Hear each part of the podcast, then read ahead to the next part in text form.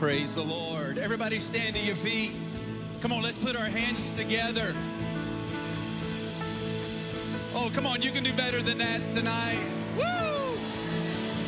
Come on, let's give a shout unto God with a voice.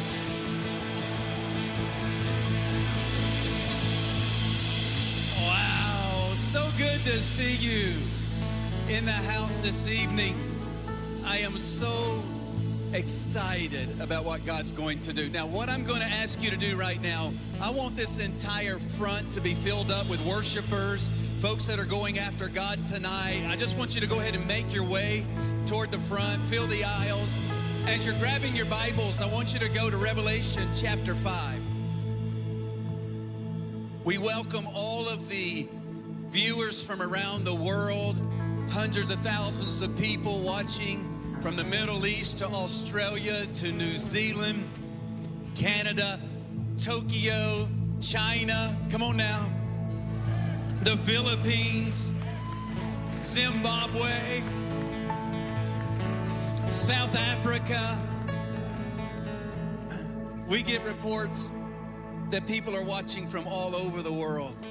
Let's put our hands together and welcome the ISN network, would you, right now? Yes. We love so very much Sid Roth and all that he does for the kingdom of God. I have such anticipation for tonight. Revelation chapter 5, verse 6.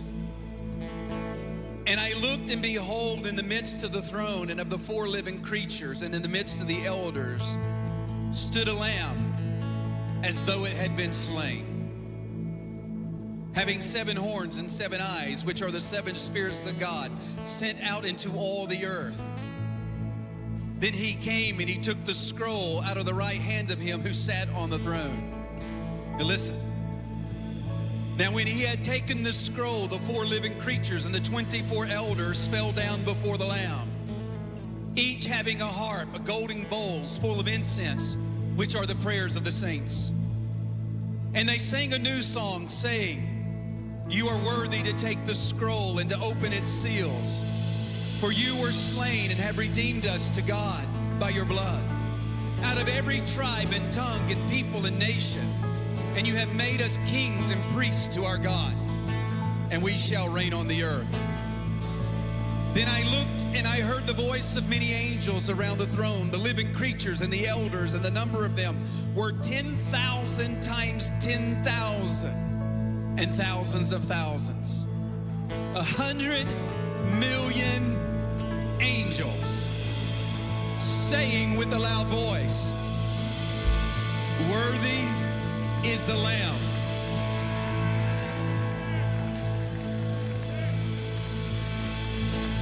Worthy is the Lamb who was slain to receive power and riches and wisdom and strength and honor and glory and blessing. And every creature which is in heaven and on the earth and under the earth and such are on the sea and all that are in them, I heard them say, Blessing and honor and glory and power be to him who sits on the throne and to the Lamb forever and ever. Then the four living creatures said, Amen. And the 24 elders fell down and worshiped him who lives forever and ever. Close your eyes. It's very soft.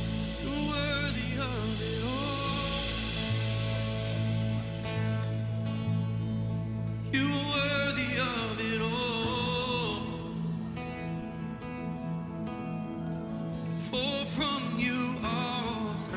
let's join the elders. Into you are all things. You deserve the glory. Come on, let's join that hundred million voice choir. You are worthy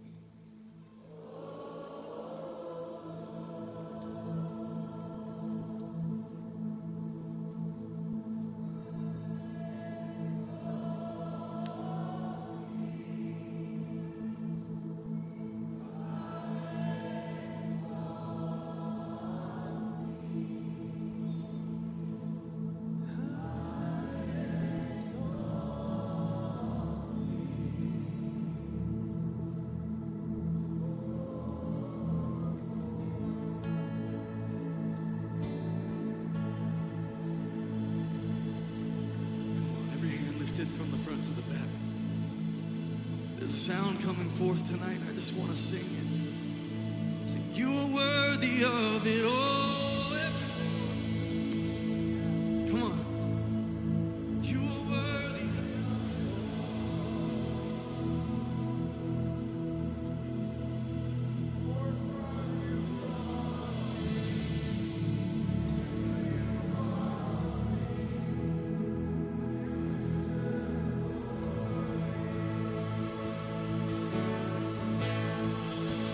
worthy is your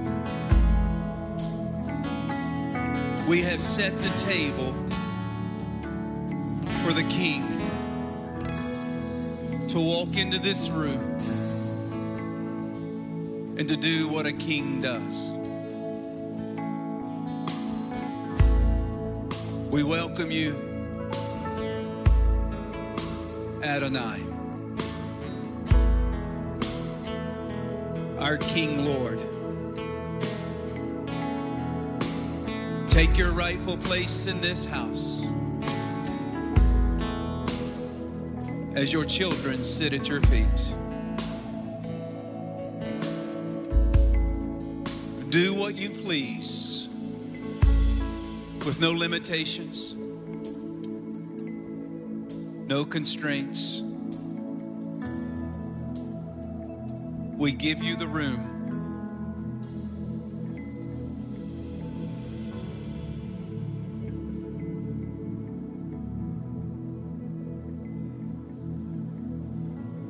Just voices only.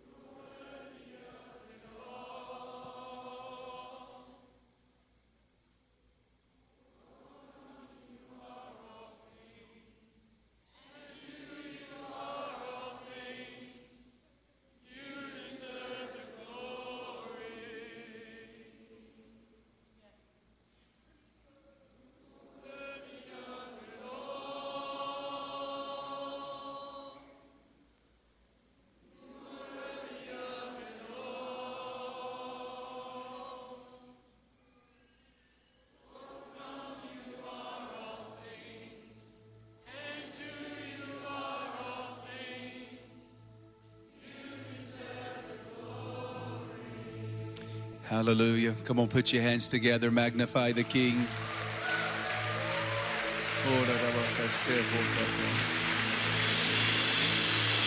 My goodness. Presence of the Lord is in this house. So thankful that you're here. Would you greet about five to ten people around you as you make your way back to your seats? Welcome to the North Georgia Revival. God bless you.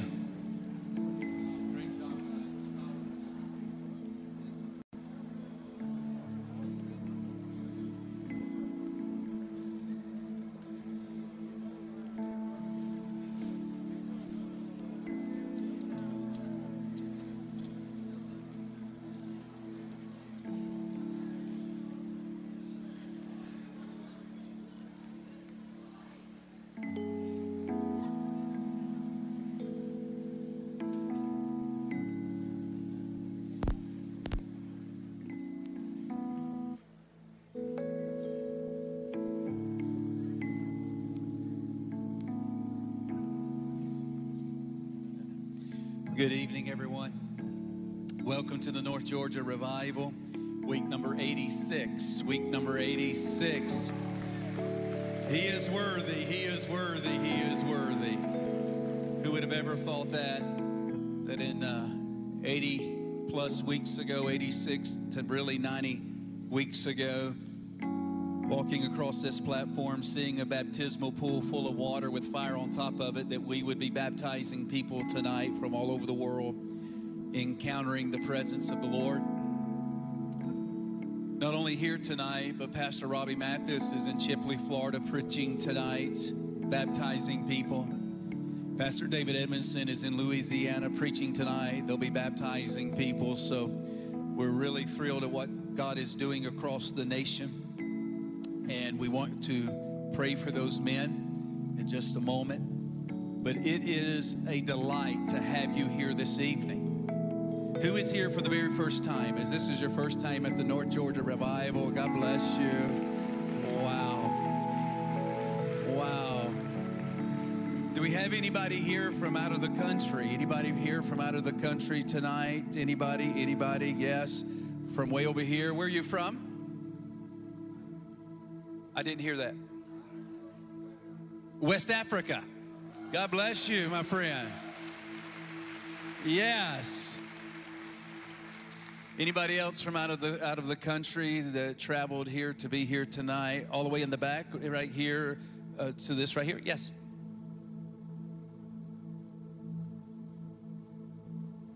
From Hong Kong. Yeah. Yes. Praying for the believers in Hong Kong that they will be strong in Jesus' name. Right over here. Yes. From France. All right. Welcome. Yes. Glad to have you guys so, so much. Yes. Where was that? South Africa?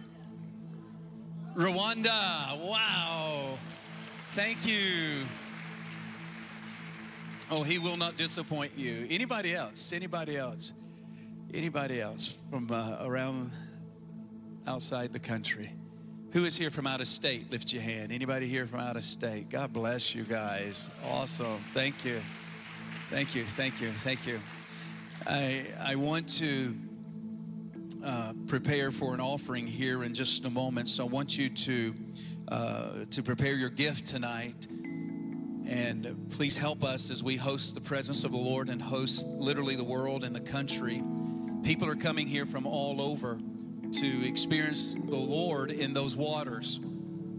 We tell everybody there's nothing mystical nor magical about the water. Water is water, but He gave us a vision that He was going to baptize people with Holy Spirit fire in the water. It is a significant point of contact. People are getting touched and people are getting healed, and we rejoice in that. And there are many people here tonight that have experienced a tremendous miracle. I want to um, make sure that you are going to go to the book table. Pastor Don, did you bring your resources tonight? Please, uh, I know that you didn't, you were rushed, but I want you to bring those every time because everywhere I go, I talk about marking the time. What a great work. What a great uh, book that you wrote. Don't you love Pastor Don Allen and the Church of War Hill? Yes. Yes. Praise the Lord. I understand y'all baptized Wednesday night. Pastor Robbie Mathis was in your building last night or last Wednesday night and last Sunday. Fire God has hit War Hill. Amen. Yes. Please go by the book table and grab uh, a couple of works that uh, that I have written called "He Sat Down and He Sent Him." The white one is very essential to the work of God that God has done to prepare our house to be able to host His presence. So pick those up at the table. We would appreciate that. Before we receive our offering, where is Heather? Uh, start. Come here, Heather, if you will. This is Heather Jackson. Would you make her feel welcome, if you would, please?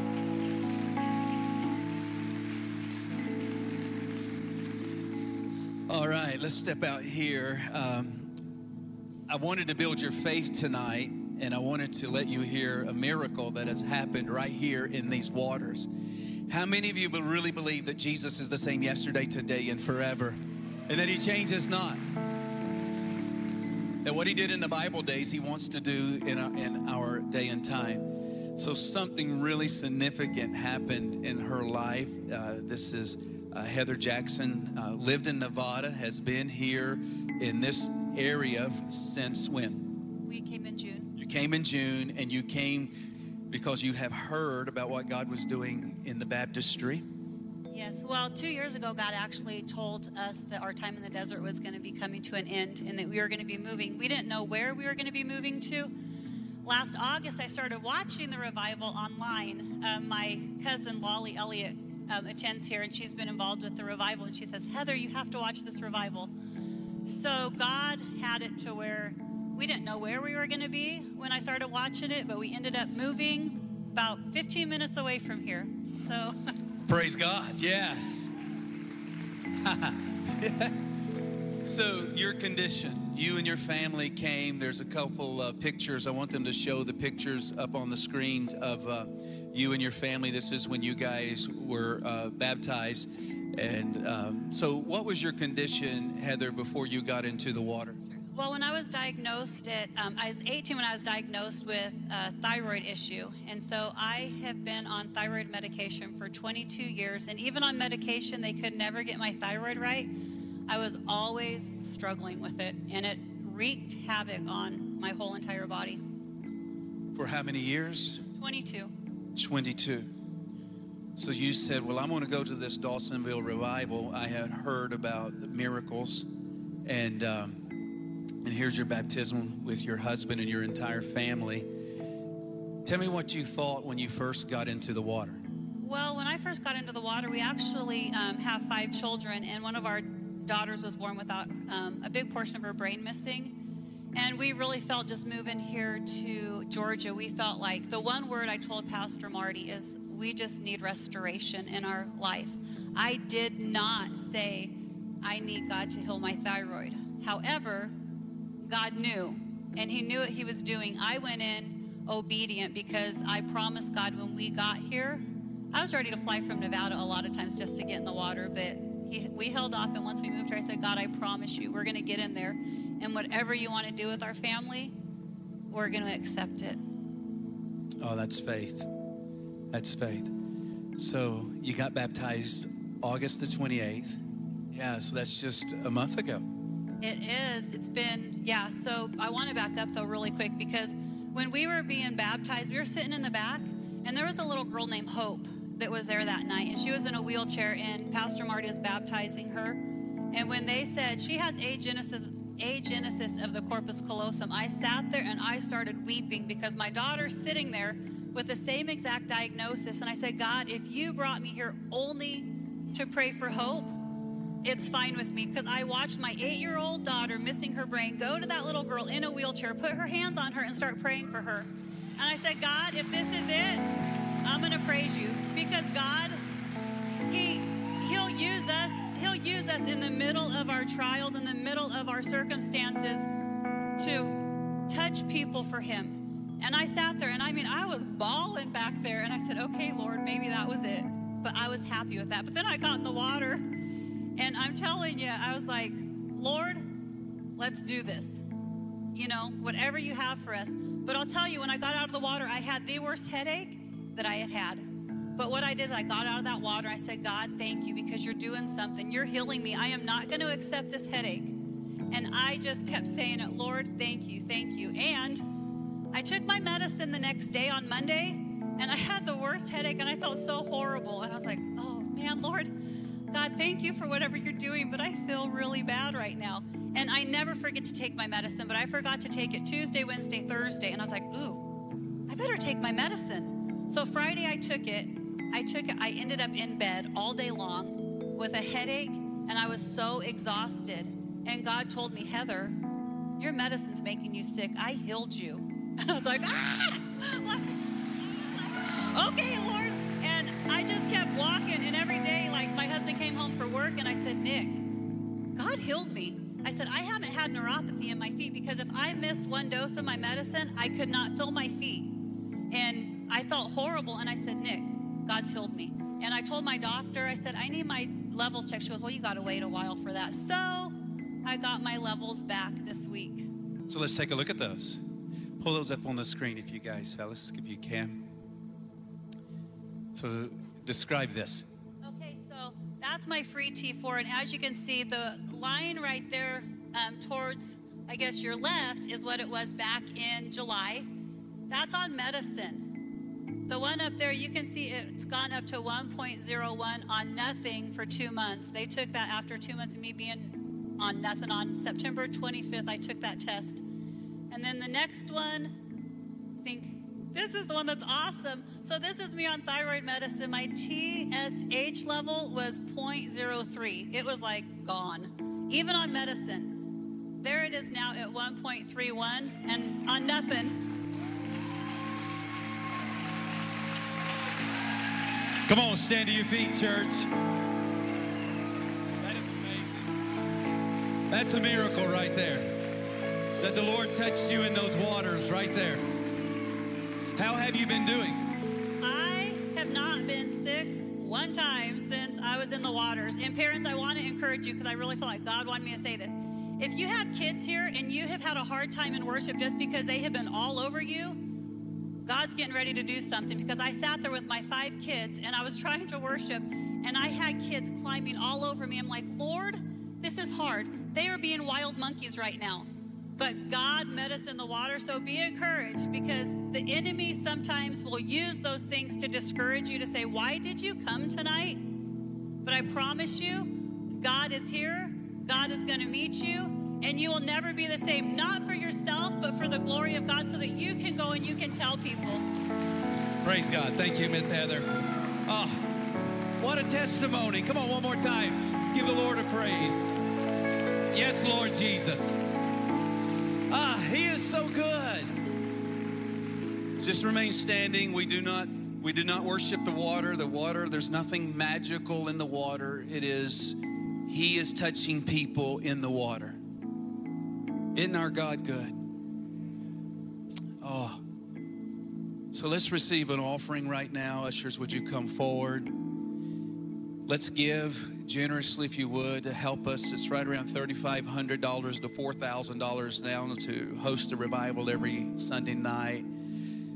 And all of us doing something tonight will help us be able to do that and beyond. And we appreciate that. So you can text to give. There'll be a uh, right here a, a secure way to give. You can text uh, to give any amount, and all of that would be appreciate appreciative. And we rejoice in what the Father is doing.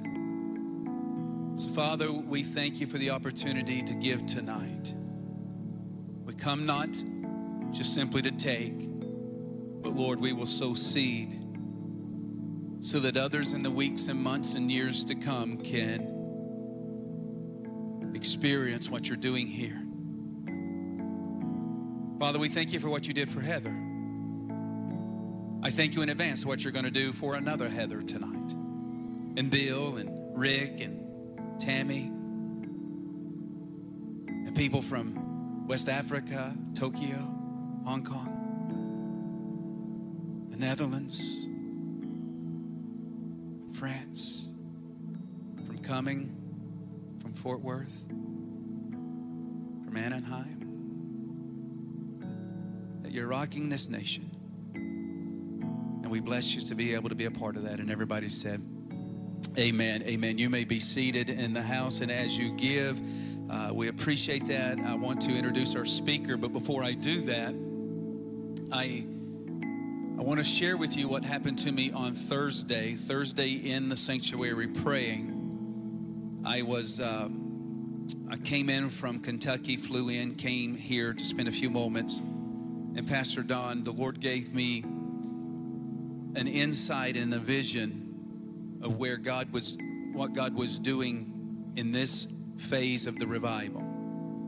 From right about here, six to eight feet wide, I saw fire billowing out, molten lava down and spreading to the altar. The Lord is saying, I'm extending the fire on the water, but I'm, expending, I'm, I'm extending it here, and this fire will be for a different purpose than that will be. I really felt like the Lord was saying this was going to be evangelistic, people set on fire, that they're going to be changed by my strength and might here, but there will be a baptism of fire for evangelism, for witnessing, for power, for laying hands on the sick out in the community. Over the next several weeks and months, we're going to see this altar become like liquid fire. Hallelujah. So just make that a matter of prayer. So honored to have Pastor um, Don Allen at the church at War Hill to be here tonight. But before he comes, I want to show a quick video of what happened in the congregation. I think a couple, was it Wednesday night or the week before that? Two Wednesday nights or a couple weeks ago at the church at War Hill. Uh, there's, it's going to be kind of noisy in the background because they're still having church. Pastor Don interviewed an incredible uh, lady with a phenomenal testimony. So let's watch that on the side screens if we would, guys. Thank you. Hey guys, we're right in the middle of God showing up doing some great things. And this wonderful lady was just sharing with me about, you said his name's Barry Brown? Barry Brown. He's from where? Charlotte, North Carolina, And he came to North Georgia. North Georgia Revival. Got in the water. Got in the water. August 2 a- 11th. 2 a.m. 2 He and a.m.. His sister went back to the doctors. He had cirrhosis of the liver. The doctors are in amazement. We are so thankful. Healed by the blood of Jesus healed Christ. by the blood of Jesus. Praise God. New I just wanted to man, share this new with you man guys. walking and testifying. Praise God. Hey, don't miss what God's doing in North Georgia Oh, yes. Revival, 6 p.m. Sunday nights. God Amen. bless you. Amen. Thank you. Ah, God keeps doing it. Stand to your feet. Help me welcome the man of God tonight. Pastor Don Allen at the church at War Hill. Let him know you love him. Come on. Let's expect God to do some crazy and mighty things.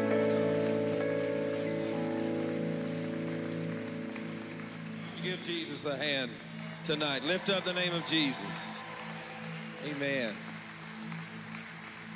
Well, what an honor it is to be here with you tonight.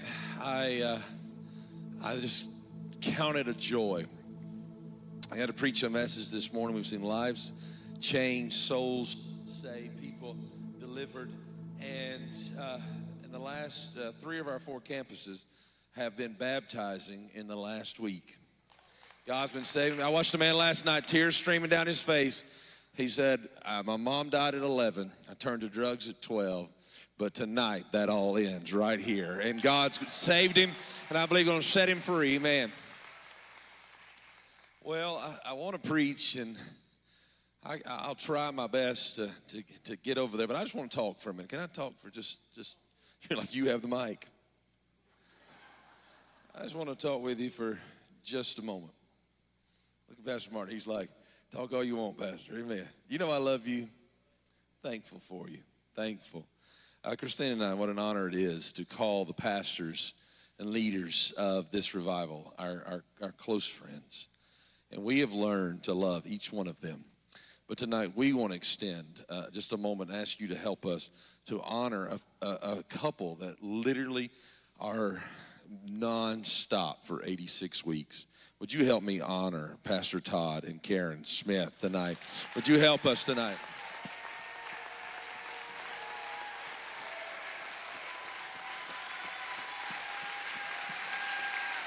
Amen.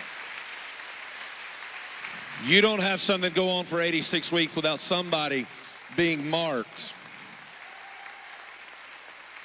I, I sat with John Kilpatrick. Whole, whole sta- keep standing, standing. I said with John Kilpatrick and I said, How did you know it was revival? He said, Well, first off, I couldn't get off the floor for six months. That's the Brownsville revival. He said, But then I knew it was revival because I fought hell. I fought hell because revival has a cost. And we, I get, you know, I've been able to preach all over, and this revival is spreading, literally spreading. But they have been fighting hell so that people can keep coming and receiving. So let's let them know one more time tonight how thankful we are for them. Amen. You are loved. You are loved. Amen. Amen. Well, you may be seated. I, like I said, I just want to talk to you for just just a few moments uh, before we begin the message uh, time tonight. The last time I preached here, I, I, how many of you were here that night? Anybody here that night? Yeah, I preached with a, a donkey jawbone, and I preached myself from that corner all the way to that corner. And here was the plan. I mean, you know, you have a plan. Here was the plan. I dropped that, or actually handed it to Pastor David Edmondson, and then I went around the corner and I was coming out to get in the water to help Pastor Marty for about three hours, baptized, so you could be delivered. I t- I, that's the plan. It's what I thought was the plan. told Marty, you be ready, be ready. I'm gonna end up in that water. Be ready. So I I literally, I, I wear everything so I can just go straight in the water. I kick my shoes off, come around that corner, I hit the water. And I was preaching about the anointing that burned the ropes off of Samson's life. And I'm telling you, I baptized, I don't know how many hours in this revival, but there was fire that started climbing all over stuff in my life. And and and all of a sudden I was like, mm, no, Lord. And the Holy Ghost is like, mm. And I did not help Marty at all that night. They floated this fat boy out of the water. I'm telling you. And God burned some stuff off of me that night. Come on now. I'm going to declare it again. God burned some stuff off of me, and I'm, I, I, I'm not going back.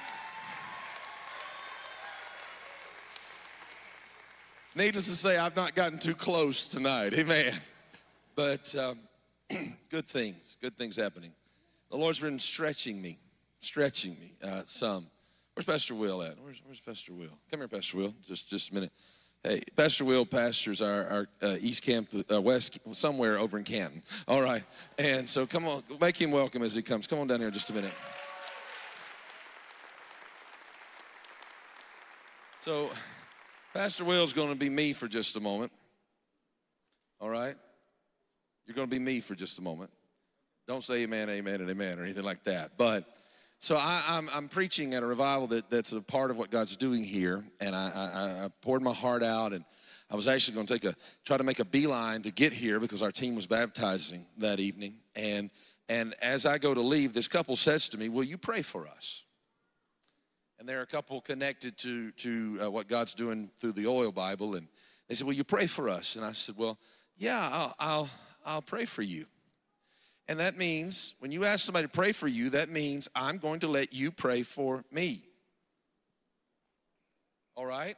Not, I'm going to turn around and pray for you.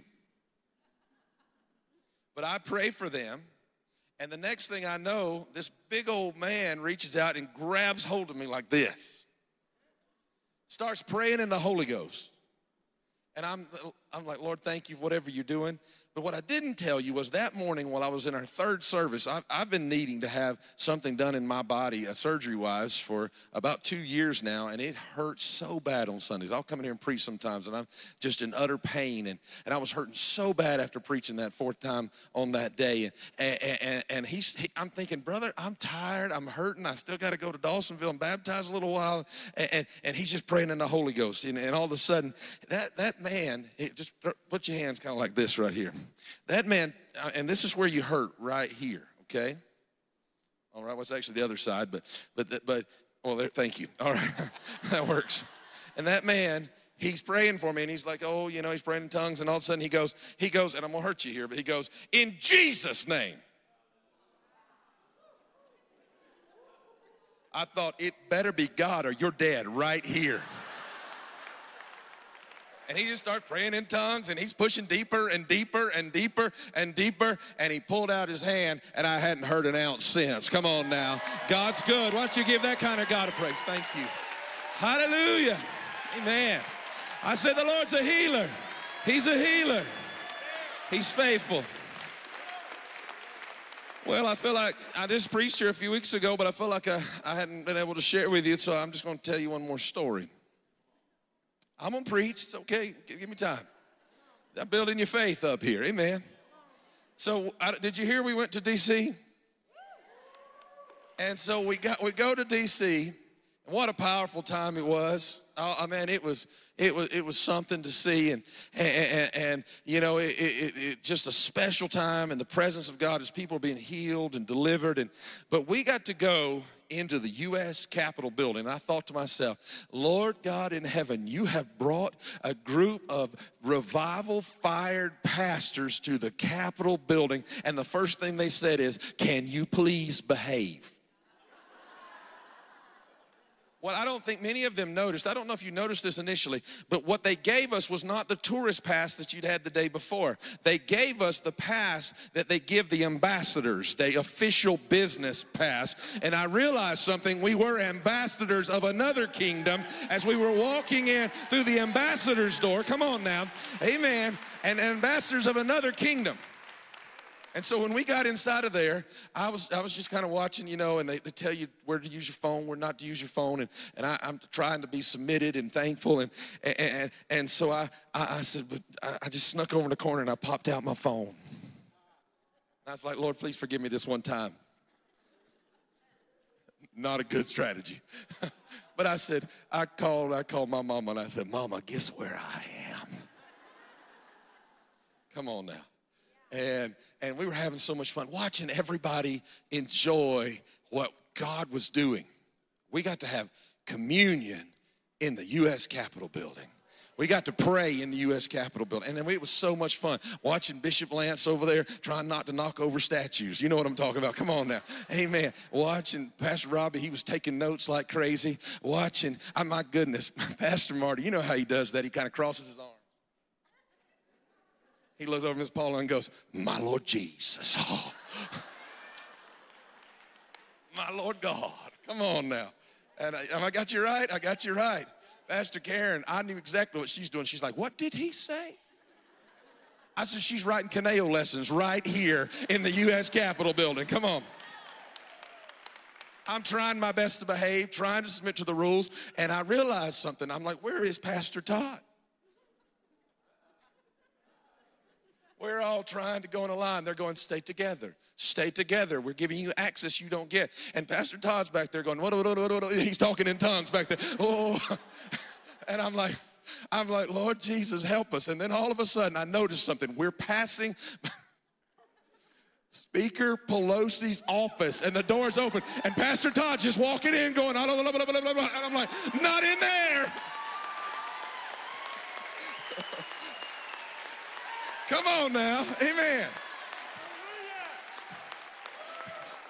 I said, I reached out and said, Pastor Todd, this way. but what a blessing it was to have that joy. Can I tell you, I don't believe any one of us would have been granted that alone.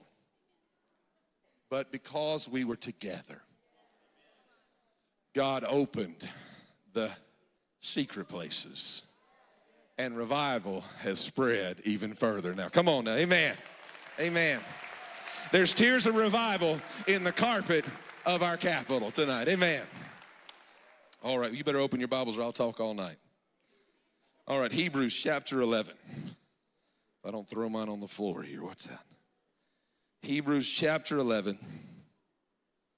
We're going to go to verse number 20. 21. I think I told you I was going to start on 21, but I'm going to start at 20. Hebrews chapter 11, verse number 20. We're going to read the word and then we're going to pray. Why don't you go ahead and stand for the word tonight? It says this by faith. I feel an urgency in the Holy Spirit tonight. And I want you to get this by faith. Somebody's faith brought you all the way from another country. By faith. Watch this. Isaac blessed Jacob and Esau concerning things to come. I'm supposed to be preaching what I've got planned here, but let me just go ahead and tell you right now. By faith, I'm here to declare that there's a blessing on your life because good things are about to come to your house. There's opportunities about to come into your life. Deliverance is going to come, and somebody's going to get healed tonight in this house because of what Jesus is. And if you came in here lost, you are in the right place. Because by faith, I want to introduce you to one who loves you. Verse 21 By faith, notice this now, by faith, Jacob, when he was dying, blessed each of the sons of Joseph and worshiped, leaning, I want you to notice this, leaning on the top of his staff. May the Lord bless his word tonight. Father, I want to thank you for your presence. God, my inabilities need to run into your abilities right now. I simply get to bring what you put in my heart today. Open your word to us. Change our lives. Change our hearts. Change our souls. And Lord, continue to pour out the spirit of revival in this house. In the name of Jesus Christ. Amen and amen. Come on, give God one more praise tonight. Amen. So this this passage is a very simple passage, but has a great truth within the passage. And I want to challenge you to, to see the truth that is hidden right before your eyes. I want you to, to see what God is speaking to us. And as uh, today, this, this passage, I've loved this passage for many years, but today, as I was praying over this time, the Lord revealed to me something about this truth that we're going to find in this passage that I had never seen before. You see, the scripture says that it was by faith that Jacob leaned upon, watch this now, he leaned upon his staff and worshiped.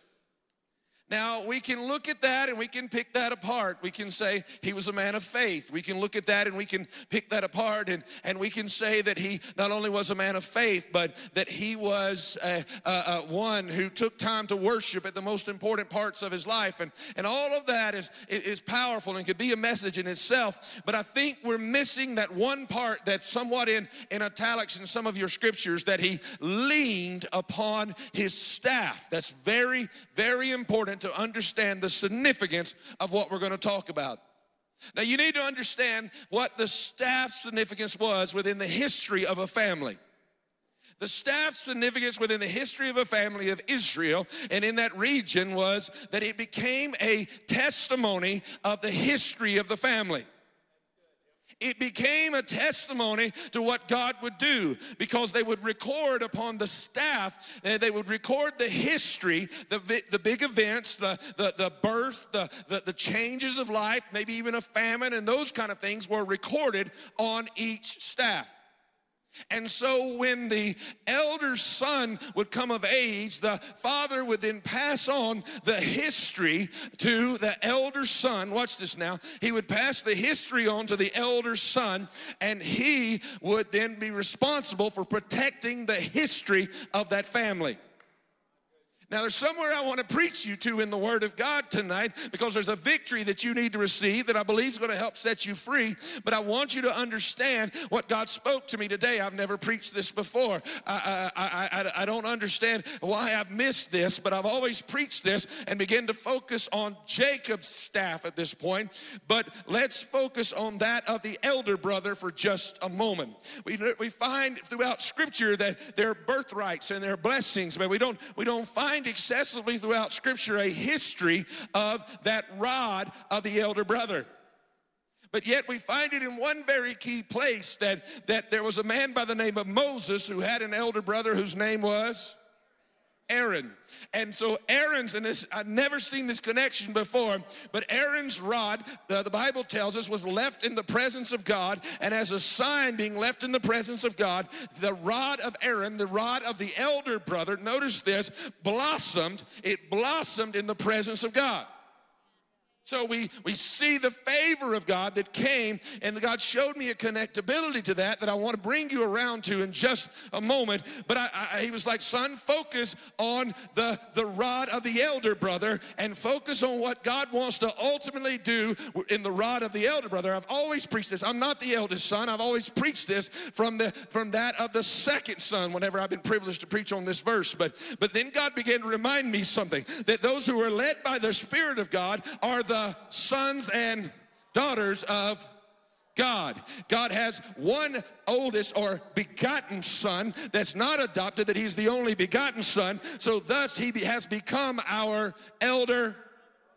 Uh, you're not with me now. Jesus has become our elder brother. And I thought about that. I thought, I don't see anywhere in the scripture that Jesus carried a staff. Now, we don't see anywhere in the scripture that Jesus carried a rod. And then all of a sudden, I remembered something. What we're talking about is somebody who was given a piece of wood that it bears all the marks, watch this, of those who have lived before. And you're trying to carry the weight of those who've lived before. And I said, But Lord, what are you trying to tell me? And I saw, as it were, in my mind, an old rugged cross that bears all the marks of those who've lived before. And I realized that my elder brother picked up every mark of this world and he carried it up a hill and there he died upon it. And so that God has a plan for yet even the cross to blossom. But before the cross can blossom, the elder sons must see the younger brothers and sisters walk according to God's plan. Now, so if the elder son received the family ancestral rod, then what did the younger son receive? Nothing.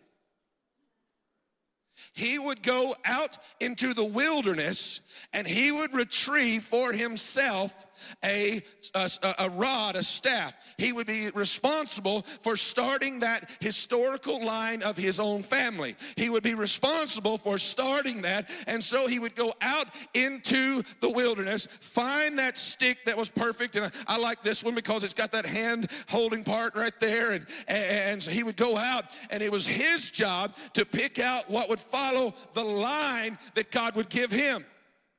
And so imagine those days that he went out and he, he thought he'd found the right one. And he, and he said, okay, this is it. And, and so he takes it and, and he's sitting around. And, and if there's shepherds, as it were, he's sitting around just kind of watching the, the, the, sheep. And I, I, I, I swung by and got myself a pocket knife. And, and, and so I thought about, don't worry, I'm not going to whittle on your new carpet up here, but listen to me. They all of a sudden, he would pull out that little knife and, and, and, he would begin to, to whittle. And as he would begin to whittle into that, that, that new staff, he would be marking whose staff it was. That this is the line that begins, as this story begins with Jacob. This is the line that begins with Jacob. This is the mark that this history will run from. From this place forward, you will see the life of Jacob. And so Jacob probably carved many things there upon that staff. There were significant moments when he, he had to flee for his life that he probably carved onto that staff. There were other moments that, that God blessed him and God gave him uh, uh, uh, the fruit of his hands, even when he was being cheated and, and being denied. And I thought maybe he would have carved that moment on that staff. I thought about all the times that he would have put into a, a, a memory what God had done for him. And he would carry that staff forward. And so we'll come back to this verse in just a moment, but we have to understand that he was not the only second son that had a significant use of the, the, the rod of remembrance in his life. Let's go all the way back to that uh, younger brother of that first one that I mentioned, that Aaron's staff would blossom. But yet Moses was not the eldest son, Moses was the second son. Moses, as the second son, he would have to go as he would flee Egypt and he would end up in the desert and, and he would begin to live as a shepherd. And they all carried their family staff or their staff that they were creating. And so Moses would go out and to be one of the guys, he, he'd go out and he'd find, I'm going to need that to protect those flocks that I'm going to watch over. I'm going to need that to, to, to protect those that have been put into my care. And so as he would go out, watch this now, he would find that staff and he would begin to carve on that staff the history of Moses' life. Probably on that staff was a carving that reminded him that he had been drawn from the water. Probably on that staff, there was a carving that reminded him of the house of the Pharaoh that he was raised in. Probably on that staff, there might have even been that moment of despair to where he took his future into his own hands and tried to force his way into being what he thought God wanted him to be. And he ended up killing the Egyptian and he had to flee for his life. In that moment, we maybe even find how God would bring him to a well, and there at that well, he would become uh, uh, connected to a young woman who ultimately would become his wife, and, and he would probably have marked those things, and then, then he might have even recorded, or he would have recorded the life of the birth of his two sons. And as he's recording these things, he's walking, and every day, watch this now, every day that he's walking, watch this. See, he's not got a line that's all the way down here because of generations, but every day that he's walking, his hand is on the carvings or on the testimony of what he's carved into that rod. So as he's walking through the desert and he's moving forward, he remembers and he feels that notch and he starts praying for that son. He starts thanking God for that wife. He starts declaring, I'm thankful that God brought me from where I took over my own life and He's given me a new place and a new place to belong. And I've got a new future. And so He's walking alone and all He's doing, watch this now. You got to watch out because if you start thanking God for what He's done, God's got something new for you. And He's walking along thanking God for what He's done. And as he walks along thanking God for what he's done, watch this. He sees off in the distance, as it were, a, a, bush that begins to burn. There's a fire out in the middle of nowhere. And he's watching and he thinks, well, that's not so unusual. Maybe lightning hit that. It's not uncommon in the desert. But as he's watching, he's thinking, my, that thing's burned for a long time. And so he goes closer.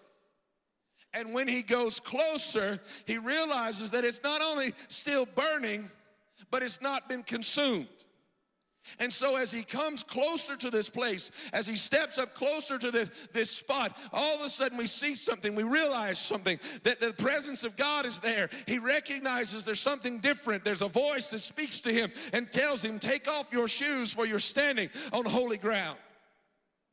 And then all of a sudden, God begins to speak to him. By faith, God begins to speak to him of things that are yet to come, blessings that are yet ahead of him, opportunities that are ahead of him. And as he's standing there, I can imagine that he's kind of leaning on that staff. As he's standing there, he's like, God, I don't know how in the world that's going to happen.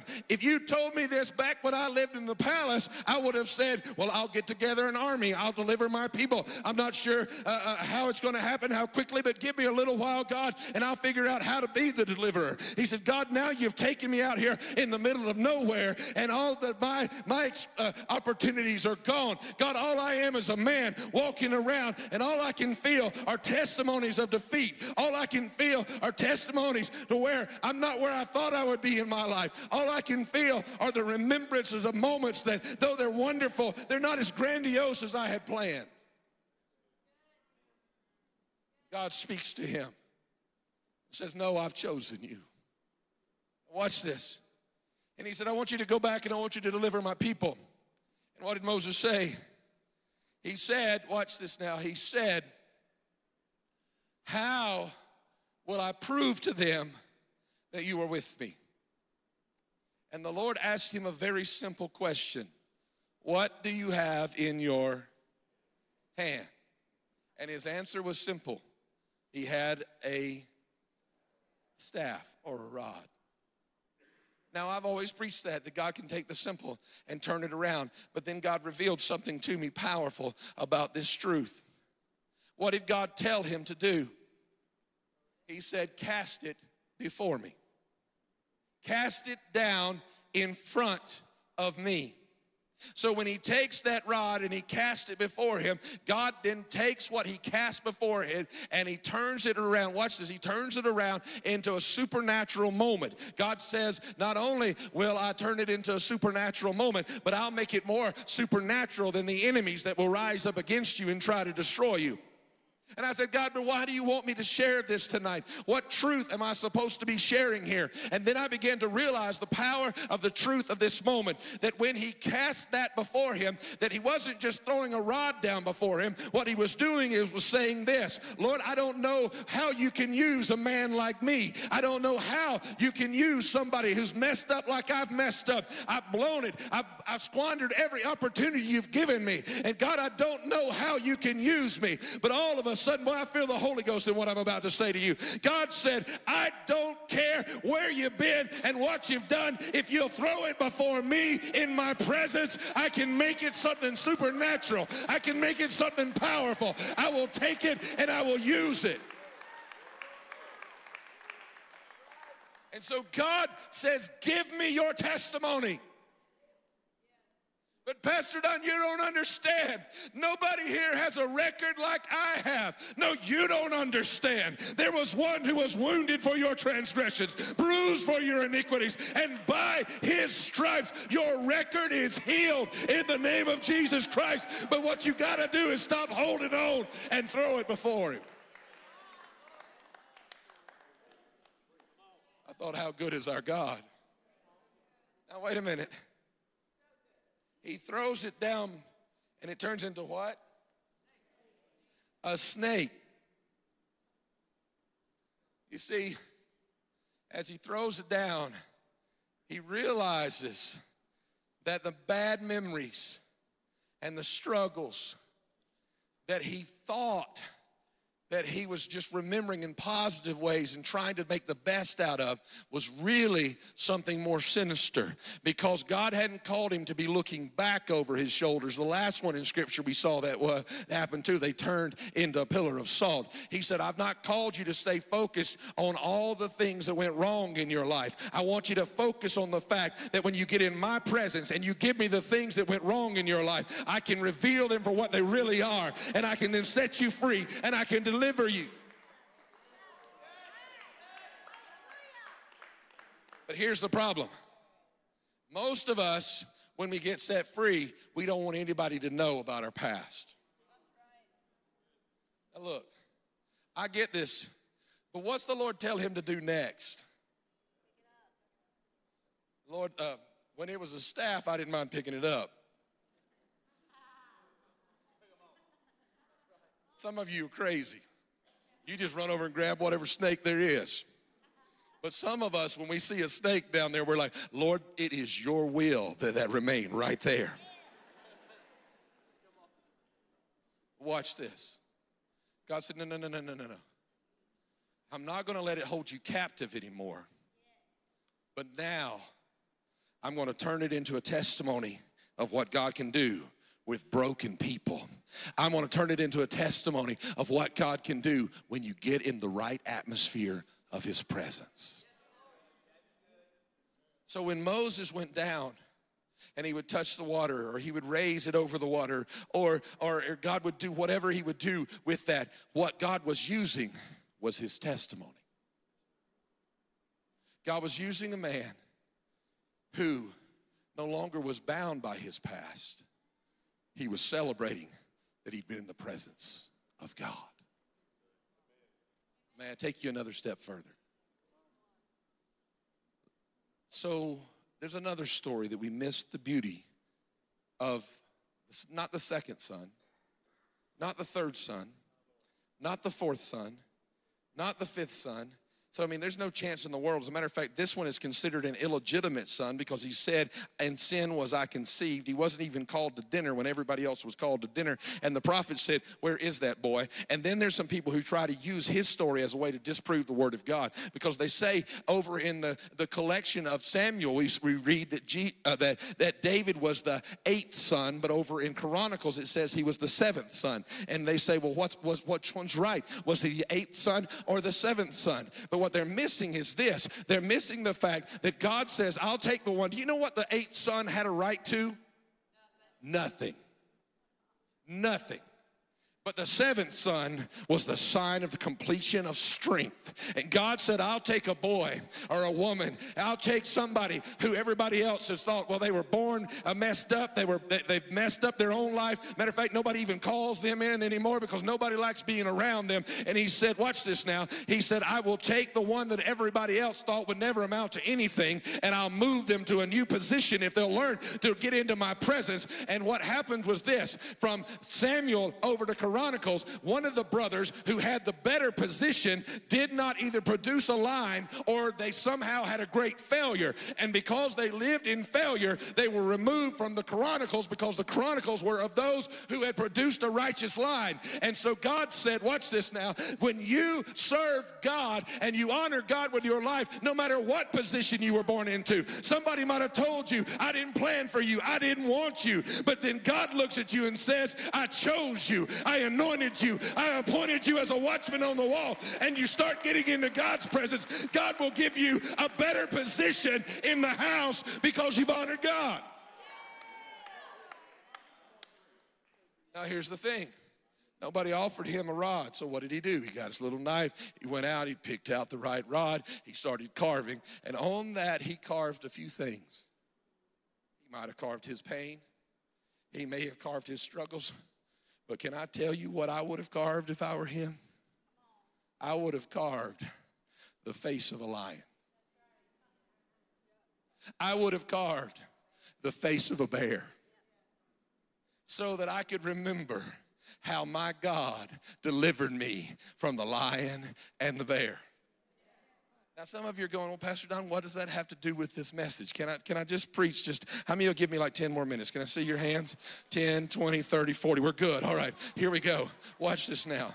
Here, I want you to see this. All of a sudden, I'm sorry, that seemed like a trick, but I'm taking it anyways. All right, but all of a sudden, he goes to this valley and he descends into this valley. There's this giant and this giant is is, is hurling insults uh, insults against the people of god. And as he's hurling these insults against the people of god watch what happens. As he's hurling the insults we realize that david ends up before the king. And as he ends up before the king he's given the opportunity to represent the people of god. One of the reasons why he's given the opportunity to represent the people of god beside the fact that saul has fought with him before but he's given the right to uh, to represent the people of God is because he said, hey, that giant's nothing compared to what I've already taken care of. So then we tell this story and we draw this beautiful picture. We draw this beautiful picture that says this that he went down he picked up five stones and and and so he puts one in his sling and and the giants over there yelling and and, and this is the way we kind of we give him a little bit of swagger and we're like he walks out keep talking big boy can I tell you that is complete hogwash of an image? That is not what the word says.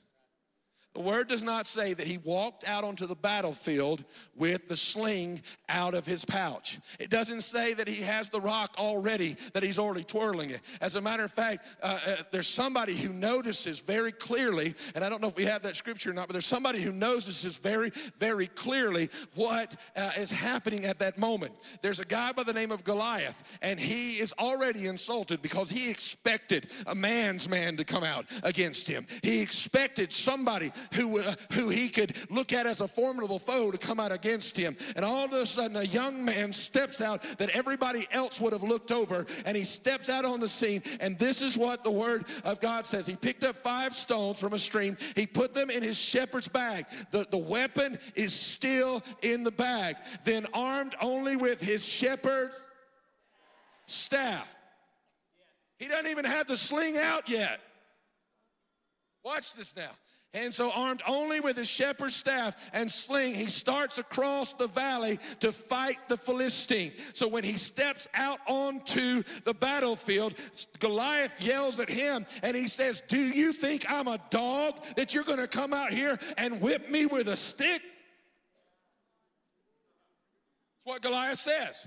Do you think I'm some kind of an animal that you're going to send scurrying home, that I'm some kind of defeated foe? But what he did not understand was he had the ammunition that he needed. What he needed was the courage to pull out the ammunition to begin the battle. So that when he stepped out on the battlefield, and boy, I feel the Holy Ghost in what I'm about to say to you. I know where his hand was. It wasn't down here, remembering some ancient history. It was right up here. And he found the face face of a lion and he found the face of a bear. And when he stepped on the battlefield, his testimony stepped down on the battlefield and he declared, Look, the same God who delivered me from the lion, the same God who delivered me from the bear, let me bring it forward. The same God who set you free from all of your addictions, your struggles, and your problems goes to battle with you. If you remember what God has done, you will walk in victory. Amen.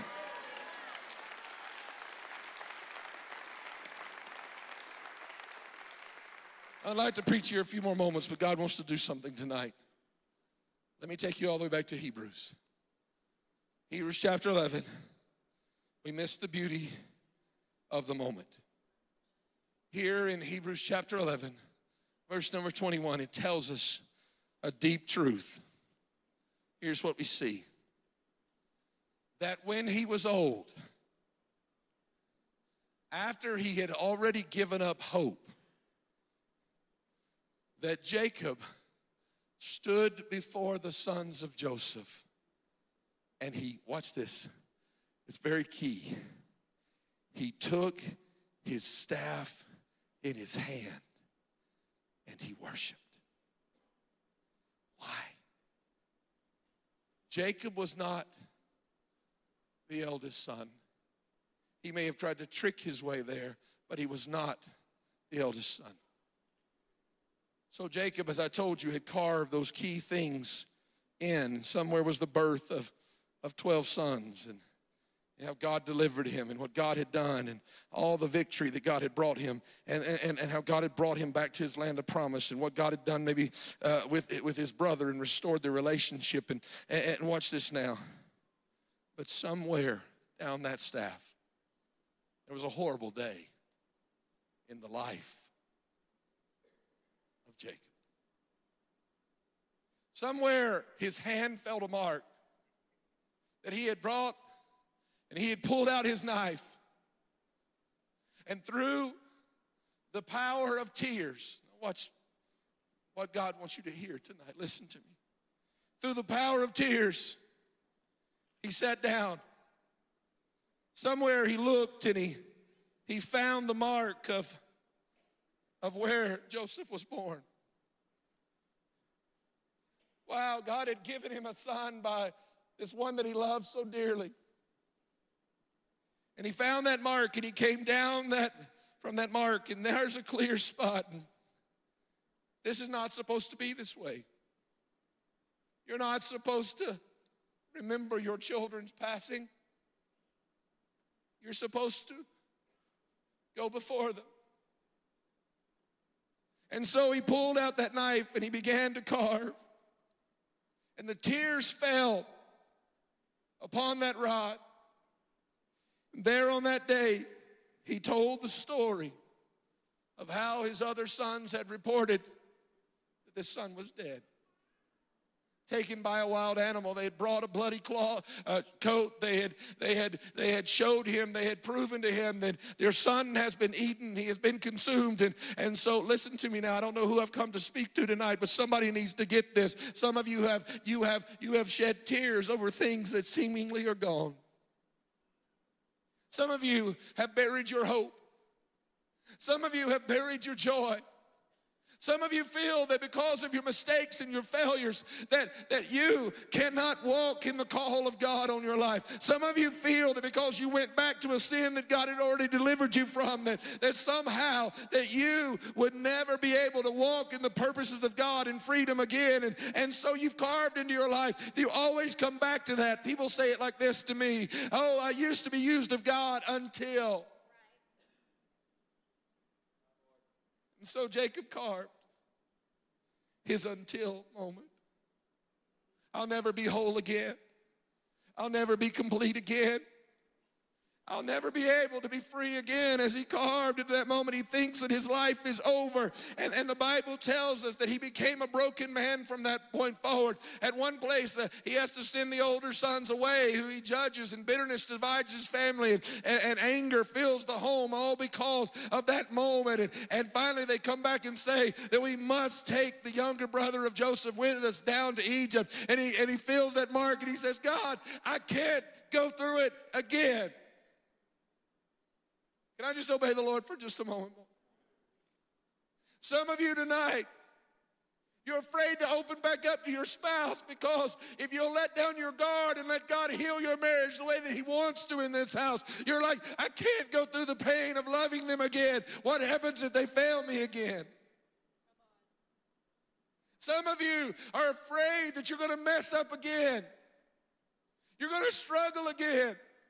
You're going to end up back in the same program or, or end up back in the same defeat. And everywhere you walk, your hand is on that mark of defeat. I imagine the moments that he'd sat around, the many years that he'd cried, the moments of despair as he cried, not knowing that God was working something supernatural for him. And so one day they come to him and they go, Dad, we got to tell you something. We lied to you. What do you mean you lied to me? Dad, Joseph lives. What is all this you have with you, sons? Your son now rules in Egypt. Boys, don't get my hopes up. Look. Preacher, don't you get my hopes up. God can't use me again. Preacher, don't you tell me God can set me free if He can't set me free. I've come to declare to you tonight that the same fire of God that burns something off of my life can burn something off of your life if you'll trust God.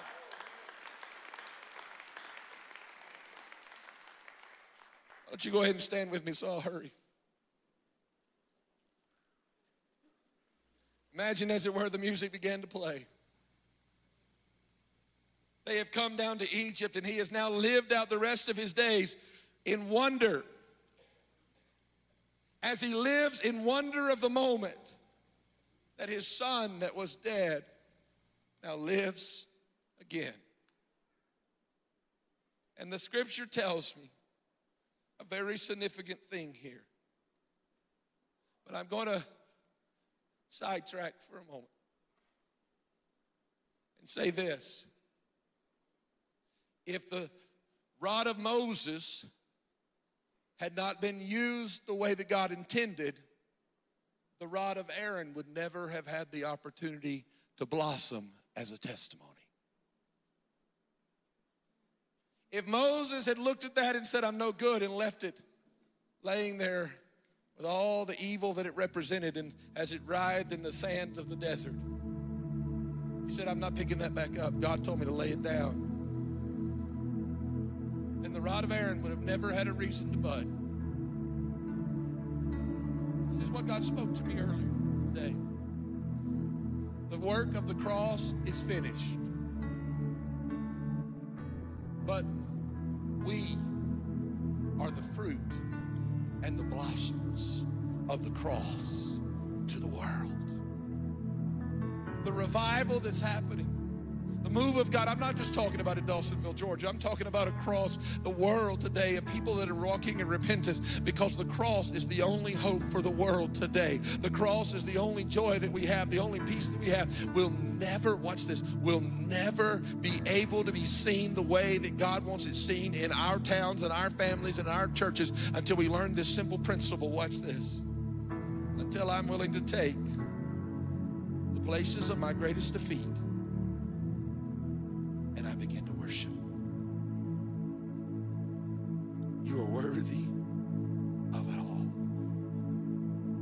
Pastor Don, but what are you talking about? Uh, Are you not? Are you not following me there? Let's get that song ready. Uh, you were worthy of it all. Uh, uh, uh, Pastor Don, what are you talking about? I'm talking about the fact that that he didn't worship up here when God took him away from home. He didn't lean upon the staff right here when God gave him 12 sons. I believe that his hand crept down to the very mark to where his until happened, to where there was no more hope, there was no more future, there was no more nothing, there was no life because the dream was dead, the son was gone, everything was over. And the Bible says, my goodness, somebody needs to begin to declare tonight that God's worthy in spite of the failures of your life, that God's worthy in spite of the things that seemingly seem gone from your life. And all of a sudden, he leans in and he puts his finger on that spot and he begins to declare, God, I didn't know how you were going to bring me through, but you brought me through. God, I didn't know I would ever have joy again, but you gave me joy again. And now I don't only worship in front of that son that was dead, but I worship in front of his children. Can I tell you, God wants to restore your fire. He wants to restore your joy. And he wants to take a people who feel like their life is too marked up. And he says, if you'll just give it to me, I will make it a testimony to what I can do. It's that simple. What did God do with that rod of testimony? Moses stretched it out, and deliverance came. Do you know what you need to do tonight? I'm not perfect. I failed you. I've been bitter. I've been wounded. I'm walking in defeat. But God, if you can take this, I promise you that I will use it for your glory when you give it back. Every head bowed and every eye closed in this place. When you preach a message that goes nothing like you intended to go, but you feel like God is all in it, you know He's doing something in the house. How many of you, God's speaking to your heart right now? Can I see your hand if God's speaking to your heart? It's probably 70% of this congregation. Put those hands down for just a moment. God's ready to deliver somebody in this place. You're about to be freed. Victory's coming to your house. I want to ask you a question. If you're here tonight and you say, Pastor Don, I've never thought there was hope for me to have a life with Christ because I'm so scarred and beat up by sins and failures and years worth of addiction and years worth of, of, of, bitterness and years worth of struggles. But tonight I want to I want to give my heart and my soul to a God who says, if you'll throw it before me, I'll pick it up and I'll make it better. If you want to surrender your heart completely to Jesus Christ tonight. You want to know Jesus as your Savior. And I, I feel God speaking to us right now. You're going, Pastor Don, there's no hope for my life. No, there's no hope if you keep it in your hands, but if you will lay it down before the cross, the cross will bloom with grace for you. The cross will bloom with his, his love for you. The cross will provide everything you need. If that's you tonight, you say, Pastor Don, I'm in this house and I want to surrender my life completely and wholly to Jesus Christ. Listen, the Bible says we have to confess with our mouth that Jesus Christ is Lord and believe with our heart that God raised him from the dead. And then we give everything to him as we believe, walk by faith. By faith, I'm declaring good things are about to come to your house right now. So if that's you, by faith, I declare good things are about to come to your house. If you say tonight's the night, you want to give your life to Jesus Christ completely and wholly. I don't care how many times you prayed this prayer. I want to see your hand right where you are. I want you to hold it up as fast as you can. Hands are going up literally all over this place. Literally all over this place. All right, listen, right now, as we begin to celebrate, those of you that make that declaration tonight, start moving from where you are. And I want you to come right here where I believe there's a fire of deliverance. As Pastor Todd proclaimed earlier, come, start walking, start walking. If you raise your hand for that prayer, come on, celebrate them. Come right here, right here. Start walking, start walking. People are getting saved. People are to their life to Jesus Christ right now. Come on, That's all God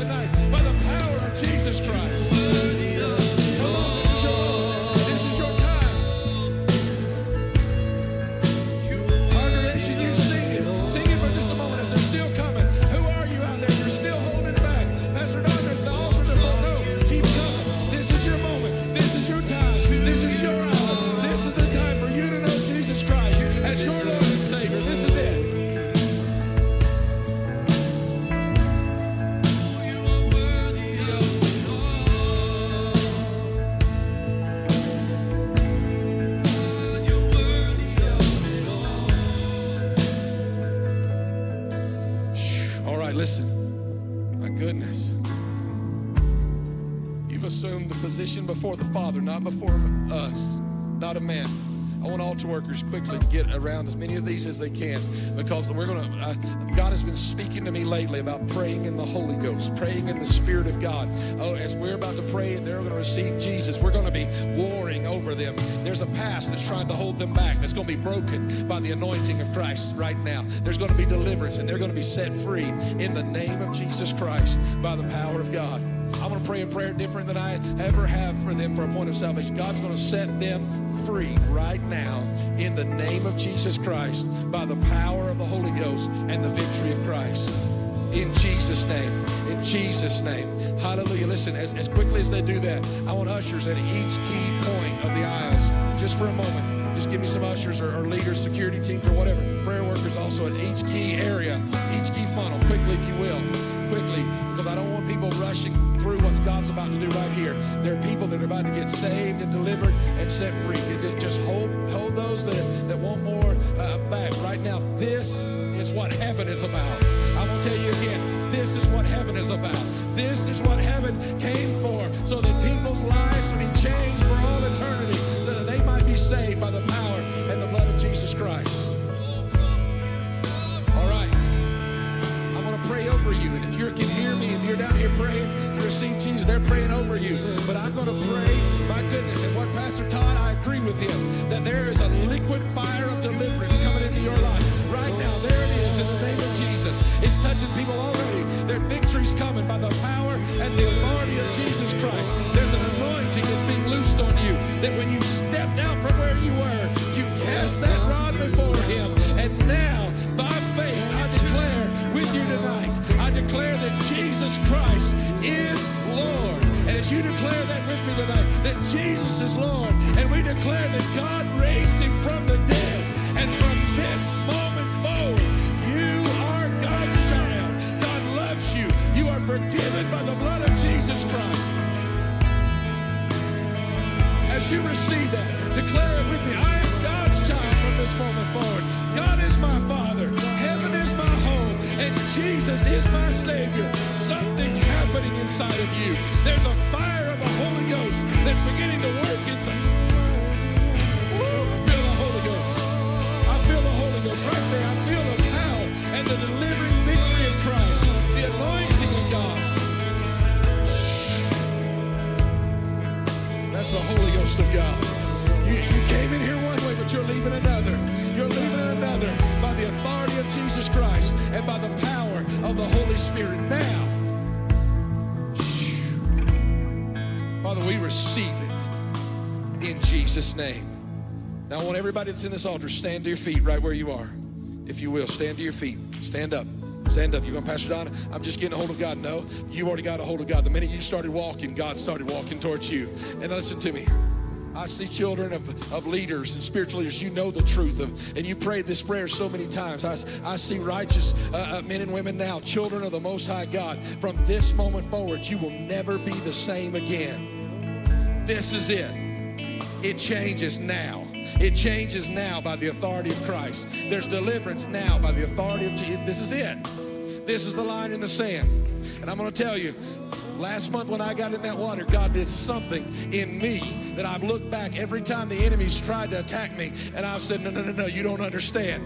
I'm free. I'm delivered. Something has changed. I want you to mark this night, this 29th day of September, as the night that everything changed as you gave your life to Jesus Christ. And I want this congregation to celebrate that tonight. Come on, celebrate that they have walked to Jesus and Jesus has run to them.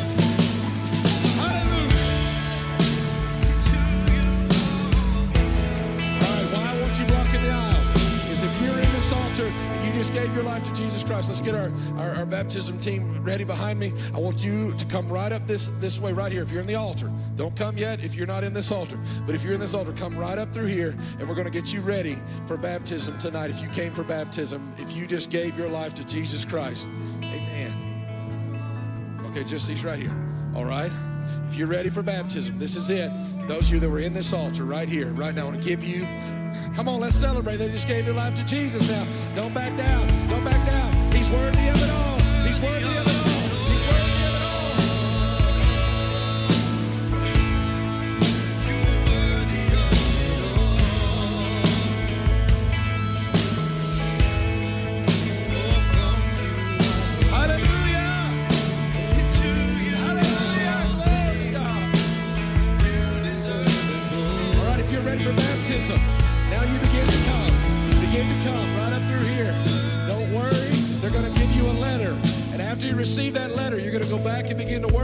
Worship, creating the atmosphere. Then it's going to come up on the screen and tell you when to come back to the stage. God's doing something in the house tonight. Let me declare it again. I said, God is doing something in the house tonight. Give him one more praise. Amen and amen.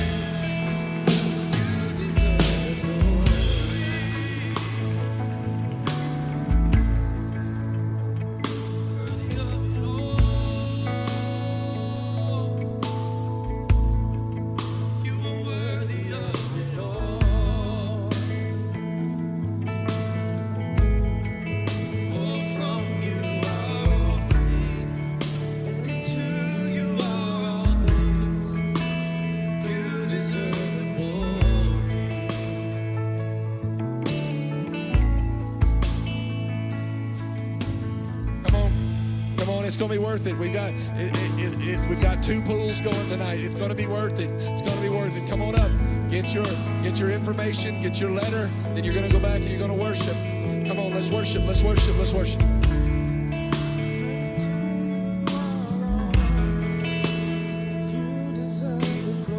You need prayer tonight, go right over right over here on my